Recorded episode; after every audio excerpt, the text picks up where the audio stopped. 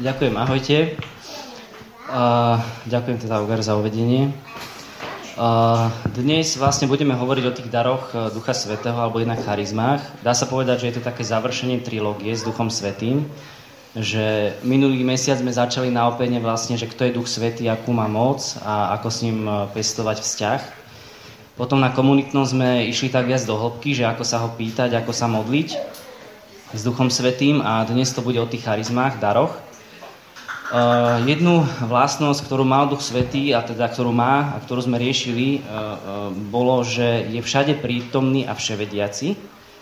A zaujímavé je, že teraz profesor Valitov Baškirskej univerzity, to je vlastne Ruská federácia, jedna z tých republik, tak dokázal takú vec, že všetky objekty navzájom vo vesmíre, bez ohľadu na vzdialenosť, navzájom pôsobia. Vďaka jednej jedinej nejakej vyššej sily. A týmto vlastne poprel nejakých 80 zákonov elektromagnetických a technických a neviem akých všetkých termodynamických.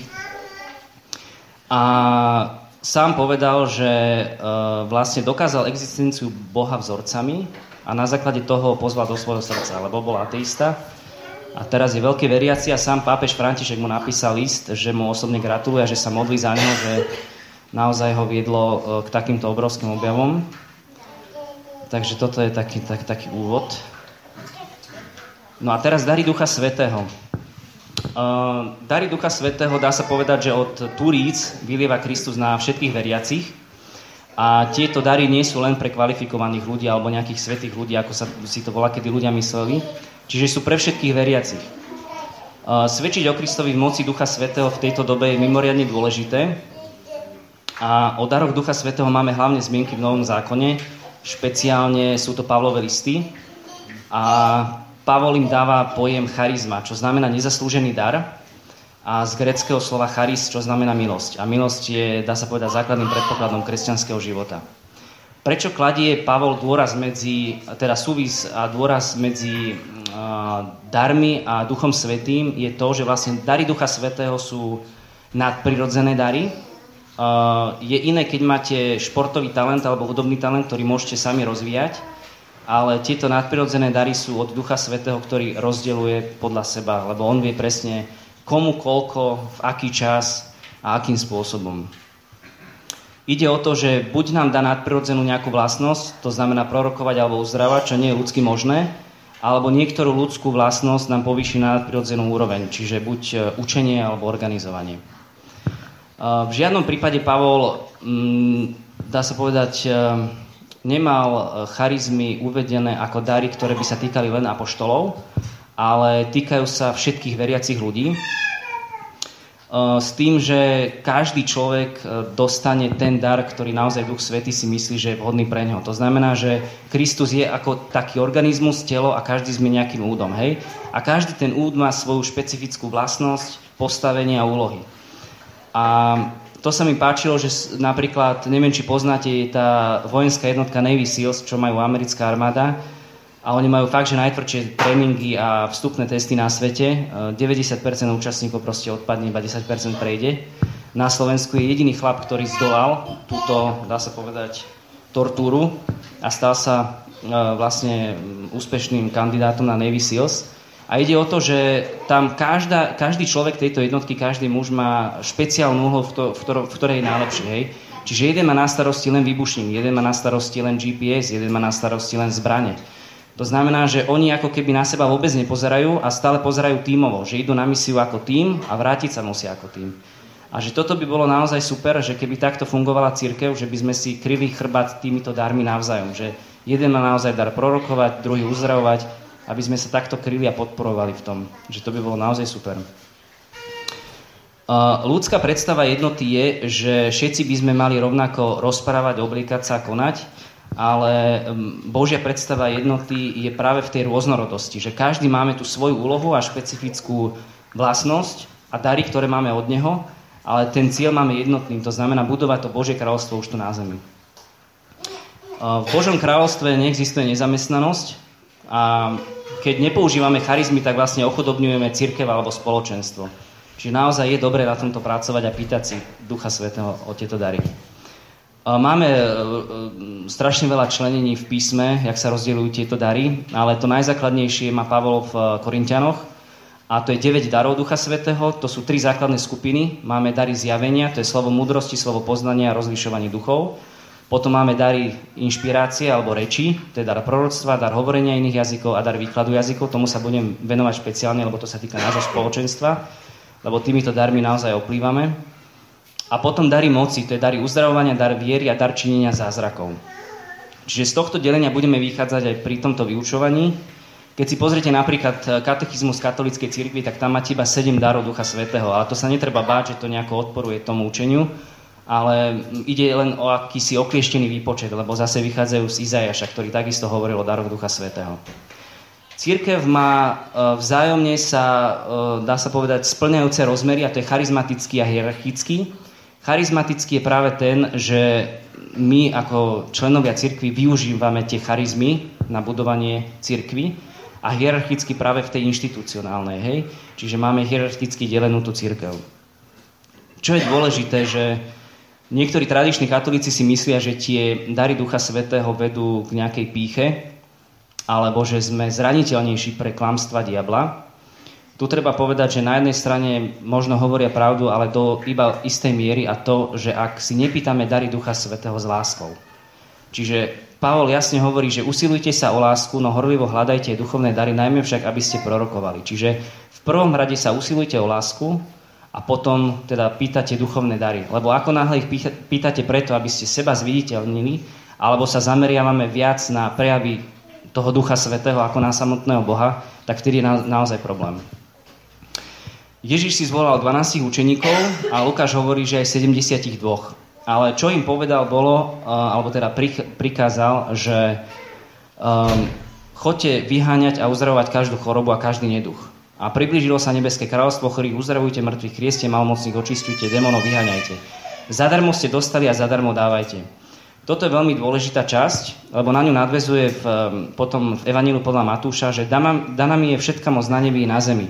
Chodte teda, učte všetky národy a krstite ich v mene Otca i Syna i Ducha Svetov a naučte ich zachovať všetko, čo som vám prikázal. Tuto dá sa povedať, ako keby církev mm, zobrala len tú prvú polku, to znamená krstite a evangelizujte, ale že tie dary Ducha Svetého sa moc neriešili v minulosti a práve to je to, čo im Kristus povedal, hej? Takže vyháňať démonov, uzdravovať a tak ďalej a tak ďalej. Otázka je, že či môže mať jeden človek viacero darov Ducha Svetého, Môže, lebo niekedy uh, tie viaceré dary môžu aktivovať alebo efektívnejšie využiť ten jeden dar. Napríklad, keď máte dar uh, poznania a dar uzdravovania, tak uh, samozrejme zvyšujeme počet uh, ľudí, ktorí budú uzdravení.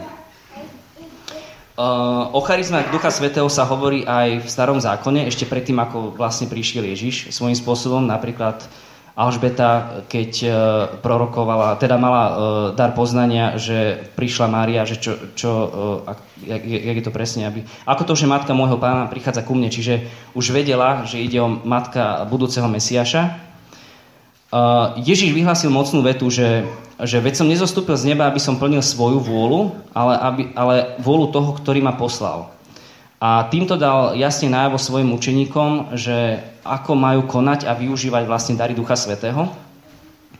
Že on sám ako Boh sa stal človekom a bol plne závislý na Duchom Svetom a v maximálnej možnej miere využíval dary Ducha Svetého. Dá sa povedať všetky, či už zázraky alebo uzdravovania, tie boli najviac využívané z jeho strany. Otázne sú iba jazyky, lebo nikde v písme sa jasne nehovorí, že Ježiš hovoril v jazykoch, ale uh, Lukáš hovorí, že Ježiš zaplesal v duchu svetom a chválil Boha. Čiže toto sa akože uvažuje, že možno, že vtedy Ježiš hovoril v jazykoch, ale to je naozaj diskutabilné. Čiže Ježiš používal dary Ducha Svetého nielen na to, aby zjavoval Božie kráľovstvo tu na zemi, ale aj na to, aby ukázal učeníkom a nám teraz, ako máme využívať dary Ducha Svetého. Uh, veľmi s charizmami Ducha Svetého súvisí vyliate Ducha Svetého v 20. storočí, ktoré je podľa mňa veľmi zaujímavé, ako to celé vzniklo, ako sa to prebudilo. Takže to by som tak povedal v krátkosti, že v priebehu minulého storočia zažili stovky miliónov kresťanov krst v duchu svetom a strašne radikálne sa im potom zmenil život. Koncom 19. storočia vnímala jedna reholná sestra, to je veľmi zaujímavé, volala sa Helena Guera, ktorá už je teraz blahoslavená, že Boh ju vedie k tomu, aby sme si viac uctievali Ducha Svetého. A ona založila kongregáciu, ktorá vlastne bola na, na, na účely e, chválenia Ducha Svetého a také modlitbové skupiny večeradla, kde sa modlili vlastne novenu k Duchu Svetom. To bola tá modlitba apoštolov od na nebo vstúpenia pána po Turice, ktoré sa modlili vo večeradle.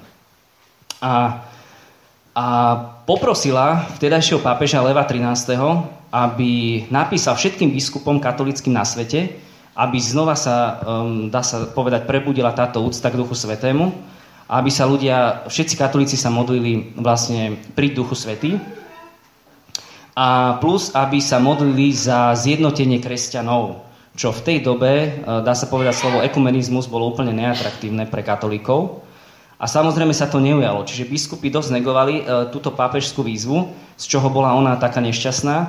A následne, teda sa nahnevala, a poprosila eh, pápeža, aby zasvetil nové storočie Duchu Svetému. A to sa stalo, že 1. januára v roku 1901 vlastne on tým starovekým chválospevom, že pri Duchu Svetý tvorivý, tak otvoril a pozval Ducha Svetého do nového storočia. A neuveriteľné je, že práve na úplne opačnom konci sveta, čo absolútne nemohol vedieť, sa vtedy vylial vlastne Duch Svetý na malú skupinu protestantov, ktorí navštevovali The Bethel Bible School v Topeke, v Kansase. A tam začali hovoriť proste v jazykoch, aj iné dary Ducha Svetého sa na nich prejavili a postupne sa to rozšírilo na Azusa Street, to určite poznáte, niektorí, kde boli strašne e, veľké zázraky a uzdravenia, o tom je aj kniha. A v tom istom čase, alebo v tých istých rokoch, vlastne toto prebudenie nastalo aj v iných krajinách sveta, ako Brazília, Čile a tak ďalej. A dodnes zasiahlo vyše 700 miliónov ľudí. 50. a 60. rokoch 20. storočia prebudenie začalo aj u protestantov, ale v tých tradičných skupinách, lebo dovtedy to bolo tak, že keď prešli protestanti krstom v duchu svetom, tak moc ich neprijali, tie, tie zbory, a oni sa začali mm, odčleňovať a zakladať si vlastné zbory. Ale v týchto 50. 60. rokoch 20. storočia už aj luteráni, metodisti a baptisti, ktorí boli pokrstení v duchu svetom, ostávali v tých spoločenstvách a obnovovali ich zvnútra. No a Boh medzi tým pripravoval cestu aj u nás, katolíkov, a to cez druhý Vatikánsky koncil. Hej, ten bol 61-65. Pápež Jan 23. žiadal všetkých katolíkov, aby sa počas toho koncilu denne modlili, že Pane, obnovuj svoje zázraky v našich dňoch, aby sa znova stali Turice. A počas koncilu biskupy prvýkrát po mnohých storočiach oficiálne vyhlásili, že charizmy Ducha Svetého sú nielenže súčasťou cirkvi, ale sú nevyhnutné pre život cirkvi. No a nebolo náhodou, že dva roky potom, v 67.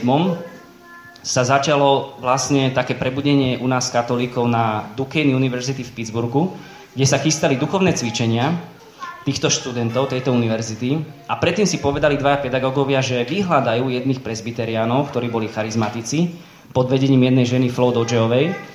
A tu si pán pripravoval istý čas, lebo ona proste bola proti tomu, aby došli nejakí katolíci a kladali ruky na jej ľudí a potom si prisvojili vlastne krst v duchu svetom v katolíckej cirkvi.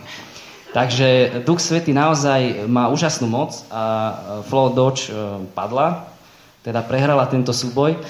A tí dva, áno, napríklad, a tí dvaja pedagógovia nakoniec teda mohli prísť, boli s nimi v rámci tej modlitebnej skupiny potom sa vrátili, organizovali tie duchovné cvičenia. A tam bolo zaujímavé, že mali kaplnku s vystavenou Eucharistiou a keď tam išiel prvý študent, e, konkrétne David Mangan, tak proste úplne ho premohla Božia prítomnosť, padol na kolena a začal chváliť pána v jazykoch. A všetci ostatní študenti, ktorí potom neskôr prišli za ním do tej kaplnky, tak takisto začali hovoriť e, v jazykoch a v iných daroch Ducha Svetého. No a toto sa postupne rozšírilo na ostatné univerzity v Amerike, a do celého sveta. Dá sa povedať, že od tohto okamihu doteraz vyše 150 miliónov katolíkov prebehlo krstom v duchu svetom. E, minule som sa nezaoberal krstom v duchu svetom až tak, lebo nebol čas, tak teraz by som len trošku v krátkosti o tom niečo povedal. Skúsenosť krstu v duchu svetom máme u nás aj v doktríne. To vás nebudem zaťažovať, lebo to je taká dosť ťažká poučka. Ale zjednodušene poviem, že je to taká osobná skúsenosť, eh, kedy dochádza k aktualizácii milosti, ktoré sme získali iniciačnými sviatostiami, ako je krst a birmovka. Čiže v dôsledku rozšírenia praxe, hej, napríklad, že sa krstia deti, a ja som mal birmovku, keď som mal 13 rokov, hej, tak u mňa absolútne neprebehli tie prejavy, ktoré by som mal očakávať, hej, a napríklad hovorenie v jazykoch alebo nejaký prorocký dar. A je to tak, ako keby ste dostali uh, takú dedičskú listinu o nejakom kráľovstve a nechali by ste ju v trezore u notára, hej? Že veľa kresťanov uh, nežije v tom kráľovstve, ktorého sú dedičmi. Práve vďaka tomuto. A ja som bol jeden z nich. No a napríklad vďaka prorockej hre, ktorú budeme hrať potom, po tejto prednáške, ja som u seba objavil, že mám teda dar proroctva a potom dar jazykov napríklad som objavil tak, že som bol na niekoľkodňových cvičeniach e, o charizmách, o charizmách Ducha Svetého a tam sa za mňa modlila skupina ľudí, ktorí už mali tento dar jazykov a u mňa sa prejavil tento dar jazykov. Čiže dá sa povedať, ten krst v Duchu Svetom, ak by som to mal úplne prakticky ukázať, Predstavte si, že život je pohár s mliekom, príjmete Ducha Svetého a ste naplnení vďaka krstu a birmovke a to je čokoládový sirup, ktorý vlejete do toho mlieka. Ten sirup sa usadí a ostáva na dne. Hej? A teraz, aby sme aktivizovali tie dary, my potrebujeme lyžičku, aby sme to zamiešali. A to je práve krst v Duchu Svetom. Um, Pater Hocken, určite ho niektorí poznáte, tak e, on riešil práve toto vyliate v duchu svetom, e, čo sa týka toho 20. storočia, ako významný krok, čo sa týka tej eschatológie, čiže koncu dejín a druhého príchodu Krista. Čiže on akože moc sa nezaoberal tým, že aký vplyv má krst v duchu svetom a charizmy na váš konkrétny život, ale skôr z tej dejinej spásy, že vlastne my sme vďaka tomu krstu v duchu svetom vyzbrojení naozaj darmi a nástrojmi, aby sme boli pripravení na ten druhý príchod, ktorý nás čaká.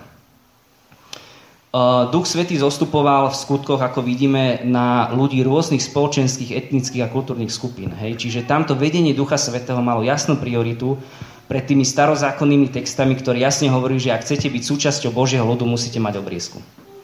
Čiže Duch Svetý má naozaj úžasnú moc. Pápež František o charizmatickej obnove povedal, že očakávam od vás, že sa milosťou krstu Ducha Svetého budete deliť s celou církvou. Čiže najlepším prostriedkom na to, aby ste získali určitý dar, je, keď sa za vás e, modlí e, skupina ľudí, ktorí už ten dar majú. Len samozrejme, treba si uvedomiť, že Duch Svetý je ten, ktorý rozhoduje, aký dar vám dá, ako ho načasuje, akým spôsobom. Lebo keby to bolo len o našich zásluhoch a, zásluhách a výkonoch, tak vlastne by sme, sa, by sme prešli od milosti k skutkom. Uh, prejdem na konkrétne dary, a to sú teda jazyky, lebo sme spoločenstvo, ktoré má každý týždeň modlitbu príhovorov, kde sa takisto dá využívať uh, tento dar Ducha Svetého. A takisto máme chvály každý týždeň a plus na stretnutiach, kde takisto modlitba chvál sa využíva, keď je inšpirovaná Duchom Svetým uh, formou jazykov. Um, jazyky. Takisto máme veľmi taký zložitý katolickými teológmi, um, dá sa povedať takú definíciu v kontexte charizmatickej obnovy, ale poviem ju, aby ste mali len preklad, lebo potom človek fakt nevie, že o čo ide. Uh, modlitba v jazykoch je charakterizovaná ako zvuky, slabiky či slova, ktoré vznikajú v danom okamihu a ktoré vyjadrujú duševný stav bez predstavovania rozumových pojmov a ktoré nemajú logickú, ale harmonickú súvislosť. Hej? Čiže hovoriaci neupada do tranzu, on si uvedomuje, že hovorí v jazykoch, ale nerozumie, čo hovorí. Hej.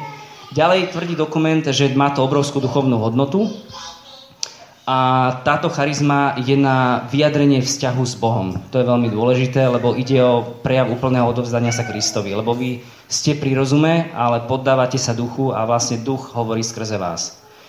V Novom zákone máme štyri, štyri typy jazykov. Máme také dve, dve základné skupiny alebo členenie, a to sú verejné jazyky alebo pre verejné použitie a osobné jazyky pre osobné použitie. Verejné znamená, že ja cez modlitbu jazykov hovorím niečo, odovzdávam teda v duchu niečo inému človekovi alebo skupine ľudí. A osobné, že to je pre mňa osobne, to znamená, že budujem vzťah intimný e, s pánom na úplne inej úrovni, samozrejme vďaka tejto modlitbe alebo využívam ju na modlitbu príhovorov. Čiže ja sa pýtam Ducha Svetého, za čo sa mám prihovárať alebo za koho a e, v duchu sa prihováram. Čo sa týka toho prvého jazyku, tak to je jazyk ako znamenie pre neveriacich. To je presne druh jazyka, ktorý e, sme čítali, alebo teraz sme hovorili, e, čo nastal na Turice, kedy sa vylil Duch Svetý. A vlastne tam hovorili Galilečania v tých svojich rodných a pozemských jazykoch, Čiže on je hlavne na to, aby zaujal pozornosť neveriaceho človeka. Hej? A hovorí sa jazykom, ktorý nikdy ste sa v živote neučili napríklad. Čiže jeden pastor napríklad hovoril, bol v, na jedných akciách, kde si zobral aj svoju e, pomocničku zo spoločenstva a mal tam prednášku a ona celý čas mala vnúknutie Ducha Svetého, že má sa modliť v jazykoch za ňom. Tak sa modlila v jazykoch a keď skončila celá tá akcia, tak muž pred ňou sa otočil a povedal, že fantasticky rozprávate po francúzsky. A, a ona povedala, že ale ja som sa v živote francúzštinu neučila.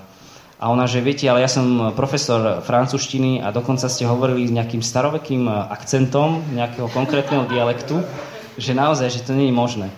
Čiže naozaj takéto znamenie pre neveriaceho človeka môže byť veľmi silné a je to dobrý prostriedok aj na evangelizáciu. Čo je zaujímavé, že povedal, že nielen, že ste hovorili dokonale po francúzsky, ale že ste konkrétne citovali pasáže písma, ktoré neskôr ten pastor použil v prednáške. Čiže, čiže neuveriteľné je viacero vedeckých výskumov na to, že ako pôsobí modlitba jazykov na váš mozog. Eh, na univerzite Yale sa robil eh, výskum, potom doktor Peterson mal veľmi zaujímavý výskum a zistilo sa, že keď sa človek modlí, asi pod Emeričkom bola tá hlava, že keď sa človek modlí v jazykoch, tak najviac je zapojené pod lôžko. Hej? A to je časť mozgu, eh, ktorý, ktorá má okrem iného vplyv na imunný systém, na hypofízu a na produkciu endorfínov. To znamená, že modlitba v jazyku e, môže mať vplyv pozitívny na imunitu a plus na psychickú pohodu jednotlivca. Takže to je také povzbudenie, prečo to využívať. Áno, áno. Takže môžeme začať. Áno. D- druhý druh jazykov máme určených na výklad. To znamená, že hovoríte v jazyku, ktorý není pozemský, nebeský, a ktorý, na ktorý je potrebný výklad. Čiže nie je preklad, lebo to sa prekladať nedá, ale je potrebné to vyložiť. Hej? Lebo je to na budovanie a vzdelávanie cirkvi. Takže toto je takisto veľmi dôležitý. Pavol hovorí, že nie všetci hovoria jazykmi a nie všetci sú učitelia, apoštoli a proroci. To znamená, že, že všetci by sme mali prospievať práve tými darmi, ktorými sme obdarení vlastne vďaka Bohu v našich životoch. Potom typ jazykov určených na osobnú modlitbu. To je tiež zaujímavé. Prvé dve sme hovorili, že sú určené na verejné použitie, čiže jazyky na znamenie majú osloviť neveriacich, potom na výklad to je pre veriacich a teraz osobné, buď sa budeme modliť s porozumením myslov, čiže v jazyku, ktorý poznáme, alebo v duchu, čiže v tom nebeskom jazyku, ktorý nepoznáme. Keď sa modlíme v duchu svetom, tak vlastne budujeme sami seba a keď e, hovoríme jazykmi určenými na výklad pre veriacich církví, tak budujeme a vzdelávame církev. Čiže každá z nich je veľmi dôležitá. Otázka znie, že môže byť naplnený Duchom Svetým a nehovoriť jazykmi. Čo si myslíte? Áno, presne tak. Čiže, a to bol aj môj prípad. Uh, typ jazykov určených na prihováranie sa, hej. Tu by som chcel pochváliť Eben, že, že má modlitbu príhovorov, Eh, že to tak zrelo rozlíšil, lebo eh, nie vždy je najvhodnejšie eh, sa modliť v jazykoch, keď máte otvorené stretnutie, alebo ľudia, ktorí možno neprišli do styku s jazykmi, tak nemusia pochopiť, že o čo tu vlastne ide. A sám Pavol spomína, že ak sa zhromaždíme a budeme hovoriť inými jazykmi a príde ku nám neveriaci alebo nezasvetený človek, môže si myslieť, že sme sa pomiatli.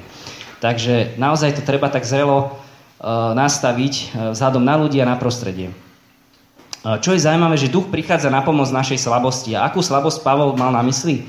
Veď nevieme ani za čo sa máme modliť, ale sám Duch Svetý sa za nás prihovára nevysloviteľnými vzdychmi.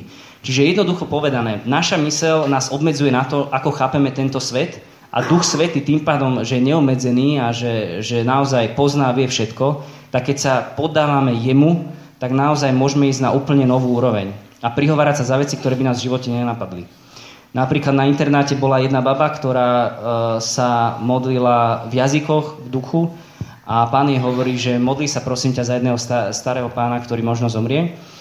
A ona sa modlila z ničoho nič, e, zazvonil telefón, vedla na internátnej bunke jej kamoške a volali jej, že vieš čo, tvoj starý otec dostal infarkt, ale prežil to. Čiže aj takéto veci sa môžu diať, že keď naozaj, keď to odpálime do tých výšok s Duchom Svetým, tak e, je to neuveriteľné. Um, takisto, čo je zaujímavé, je, že Pavol hovorí, ja som hoci telesne vzdialený, no duchom prítomný. Čiže toto je takisto potvrdenie toho, že e, človek vám môže pomo- teda odmietnúť akúkoľvek pomoc na tomto svete, hej? A dokonca aj keď prídete za ním, že sa chcete za neho osobne pomodliť, tak vám môže povedať a odmietnúť, že teda vieš čo nie, neprosím si, má na to úplné právo.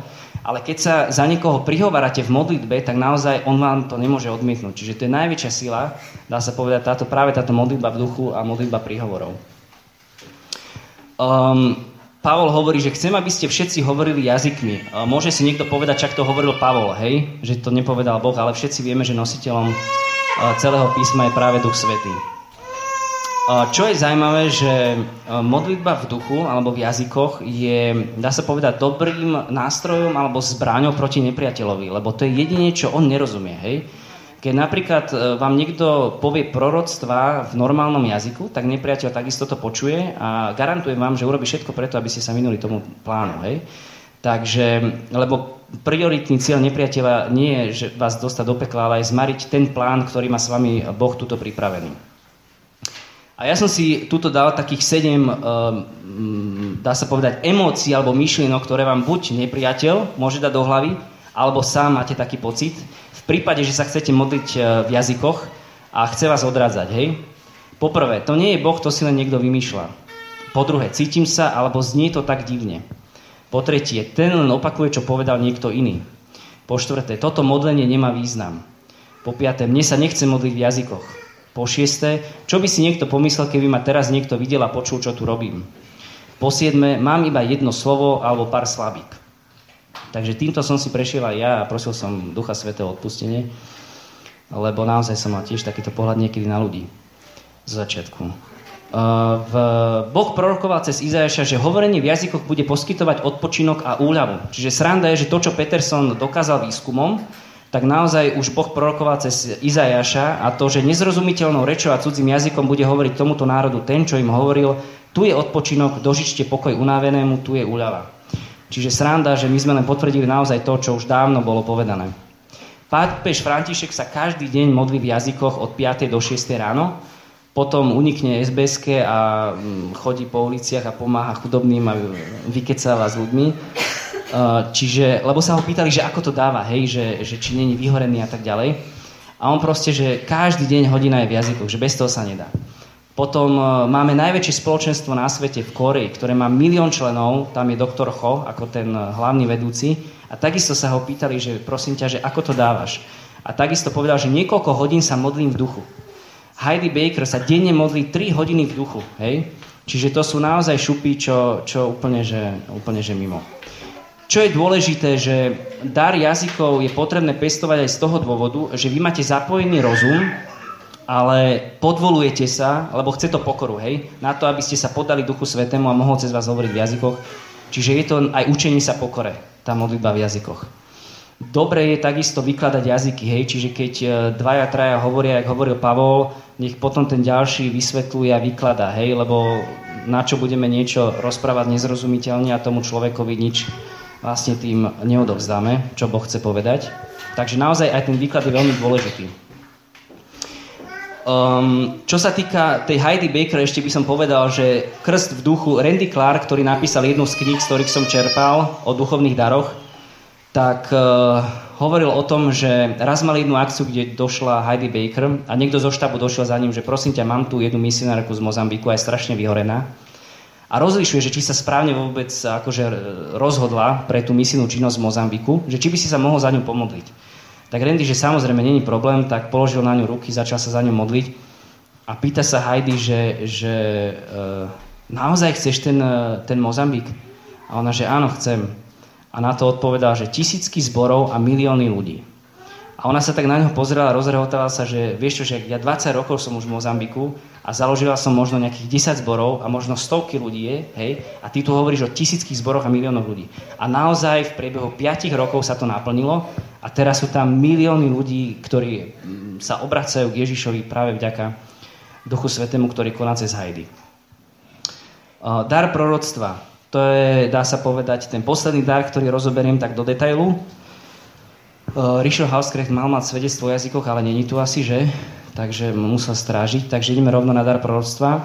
dar proroctva, dar jazykov a dar výklad jazykov sa preto zaraďuje do skupiny dar, e, darov reči, lebo sa využíva pri nich jazyk, či už náš ľudský alebo ten nebeský. Čiže prorokovať znamená, že hovorím niečo, čo je inšpirované Duchom Svetým a je to na budovanie, pozbudzovanie a utešovanie. Môžeš, môžeš povedať, že kde, kde to sa, tu, no, že budovanie, pozbudzovanie, utešovanie, že máš tie súredice? Áno, je, je prvý list Korintianom 14.3. Čiže Pavol považuje prorokovanie za nesmierne dôležité, lebo je to aj jediný dar, ktorý uvádza on vo všetkých zoznamoch chariziem. Napríklad hovorí, horlivo hľadajte aj duchovné dary, najmä však, aby ste prorokovali. Tak teda, bratia moji, horlivo sa usilujte prorokovať. Ducha neuhášajte, proroctvami nepohrdajte, ale všetko skúmajte. E, proroctvo sa od vyučovania líši tým, že kým vyučovanie je zvyčajne vopred naplánované a systematicky zorganizované a výsledok, je proste nejaký výstup, tak proroctvo je spontánny prejav inšpirovaný Duchom Svetým. A keďže proroctvo pochádza od Boha, tak hlása to, čo hlása Boh. To znamená, že usvedčuje, radí alebo utešuje. Do danej situácie vlastne on prináša Božie zjavenie. A to môže byť buď vo forme pokynu, alebo sna, alebo videnia, ako mal Ananiáš, Cornelius, Peter, alebo pokyn Pavol, kde mal, kde nemali zúčiť, teda hlásať evanilium a tak ďalej. Um, čo rozlišoval uh, Pavol medzi jazykmi a proroctvami to, že jazykom sa prihovárame Bohu, a proroctvami sa prihovárame ľuďom, lebo väč- väčšinou uh, proroctvo sa uh, vysvetľuje normálnym ľudským jazykom. Hej? Čiže tam, čo je dôležité, je, že aby tí, ktorým hovoríte proroctvo, naozaj aj tomu rozumeli. Čiže vzhľadom na ich, um, ja neviem, jak to nazvať, náboženskú výbavu, že nebudeme používať, keď niekto nie je príliš biblicky zdatný, aby sme tam použili nejaké teologické termíny alebo kresťanský slang. Uh, pla- Pavol kladie dôraz takisto na uh, evangelizačnú silu proroctva. To vidíme napríklad, že veľa ľudí sa naozaj obratilo v prípade napríklad Ježiša a Samaritanky. Hej? Že tam to bolo spojené dar proroctva aj s, so slovom poznania, že naozaj on presne povedal, že koľko mala mužov a v akom stave sa teraz nachádza a potom naprorokoval, čo sa bude diať. Čiže veľakrát to proroctvo, keď je spojené aj s iným týmto darom, slovom poznania, tak má to obrovskú silu. Čo je zaujímavé, že v starom zákone um, Duch Svetý zostupoval na konkrétnych prorokov, hej, ktorých, eh, dá sa povedať, vybavil týmito darmi. A to bol, ja neviem, Mojžiš, alebo Jeremiáš, alebo Izajáš. Ale um, čo je zaujímavé, že Peter v skutkoch povedal, že ide však o to, čo povedal prorok Joel. V posledných dňoch hovorí Boh, že vylejem svojho ducha na každé telo.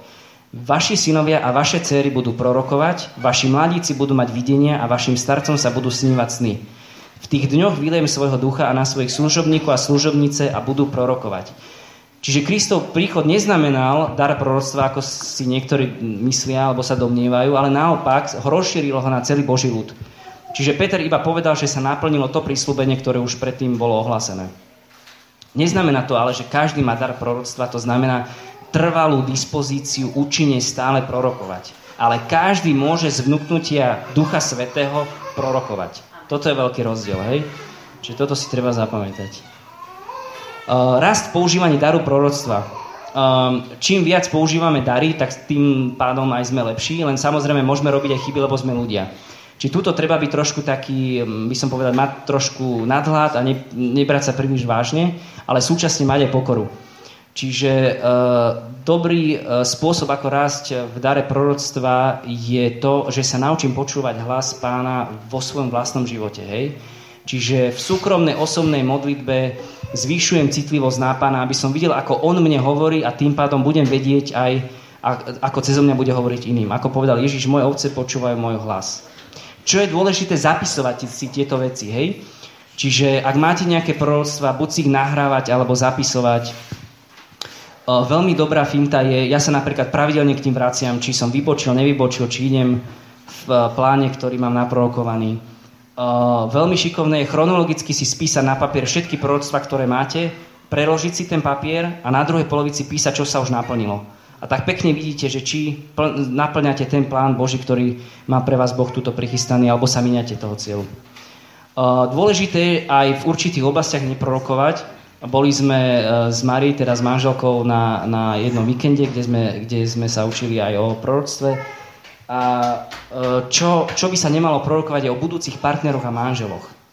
Lebo poviem vám nasledujúcu príhodu, ktorá bola veľmi zaujímavá, že bolo takéto zhromaždenie, kde sa učili prorokovať a jeden muž, ktorému sa strašne páčila jedna žena a modlili sa, tak povedal, že vieš čo, pán mi hovorí, že mali by sme spolu zač- začať chodiť a dokonca mi povedal, že mali by sme sa zobrať. No a tá pani, uh, teda, alebo žena povedala, že uh, to je pekné, len opýtam sa doma manžela. Čiže, uh, čiže, čiže naozaj, hej, toto sú citlivé veci, takže do toho radšej, áno, do toho radšej nezme, kým nezme alumovci, tak zatiaľ do toho, do toho netreba ísť. Um, ja som sa napríklad modlil za, na, za minulú prednášku a pán mi dal taký zaujímavý obraz, že všetci budeme stať, alebo sme stáli v takom jednom rade a postupne sme vchádzali do takého jazera, do ktorého sa vlieval vodopád a vychádzali sme na druhej strane brehu a každý sme nechávali také mokré otlačky, ako keď ide bosý človek, viete, a má mokré nohy, tak e, to ma akože tak e, povzbudilo v tom, že ako keby sme mali nechávať tie otlačky Ducha Svetov všade, kde prídeme. Takže to bol taký pekný obraz. Uh, ďalším spôsobom, ako sa otvoriť proroctvu, je ponoriť sa do Božieho slova. Čiže necháme si premeniť mysel, hej, Božím slovom, lebo není prorok, ktorý nečíta Bibliu. Uh, napríklad v starom zákone, napríklad Jeremiáš poznal Izajašové proroctva, Ezekiel študoval Jeremiáša, čiže tí následujúci proroci vždycky mali námakané zjavenie toho predošlého a tým pádom Boh mohol ďalej prehlbovať to zjavenie alebo proroctvo ešte hlbšie. Čiže písmo učí, že pri používaní darov proroctva treba rozlišovať, no proroci nech hovoria dvaja alebo traja a ostatní nech to posúdia. To máme v Korintianoch. Čo to znamená pre nás? Že keď dostanete prorocký, eh, ja neviem, nejaké slovo alebo obraz, je dobré, aby to potvrdil ešte jeden alebo dvaja proroci. Takže aby ste mali naozaj istotu, že to proroctvo je od pána. Eh, aj keď slovo pochádza od Boha, tak môže sa stať, že bude milne, eh, no, milne podávané, hej, lebo však ide vždy od človeka. A preto máme také základné pravidlá, ktorými je dobre sa pri rozlišovaní proroctiev, ale aj iných darov viesť. Poprvé, máme to skúška pravdy, čiže proroctvo vždycky musí súľade s pravdou.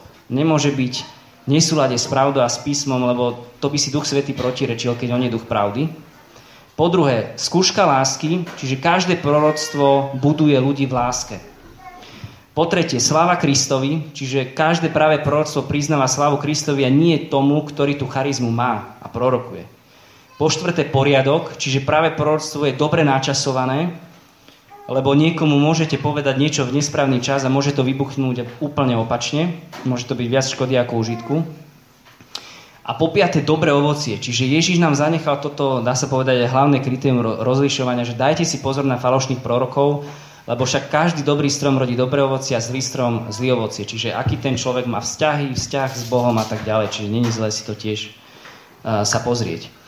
Um, dobre je začať otázku, keď budeme mať tú prorockú hru napríklad, že myslím, že pán hovorí a začneme hovoriť. Alebo že dáva ti to zmysel, čiže v rámci toho prorokovania kľudne môžete komunikovať s tým človekom a ako reaguje na to, čo mu hovoríte. Ak to bude teda možné, neviem, Mariže Macher, takže ona vám povie, že ako to bude prebiehať je, je možné správne prijať zjavenie, ale nesprávne ho vyložiť a aplikovať. Hej? Čiže toto je práve toto je veľmi dôležité na to.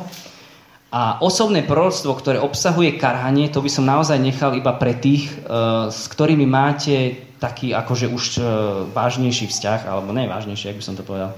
Bližší vzťah, áno, bližší vzťah. Aby naozaj to nebolo, aby to uh, nepôsobilo nejako odsudzujúco, ale, ale na, na posilnenie, hej? Takže toto je asi také, také základné pravidlá. Na záver by som teraz mala ísť Alžbet a povedať svedectvo na proroctvo, lenže sú chorí. Takže dneska to vybuchlo. Áno, super. A na záver by som povedal len takú vec, že múdry správca je príťažlivý pre veľkorysého darcu. Čiže ešte raz, múdry správca je príťažlivý pre veľkorysého darcu. Áno? Čiže Čiže asi tak. Dobre. Múdry správca, čiže keď duch vidí, že budeme múdro správovať tie dary, tak naozaj bude veľkoryso rozdávať. Áno. A ešte, čo povedala sveta Terezia Zavili, že Bohu zložíte kompliment, ak si budete pýtať od Neho veľké veci, lebo ide o skutok viery, pretože veríme, že náš Boh to dokáže splniť. Takže kľudne si pýtajme veľké veci, lebo naozaj to dokáže splniť. Ďakujem vám.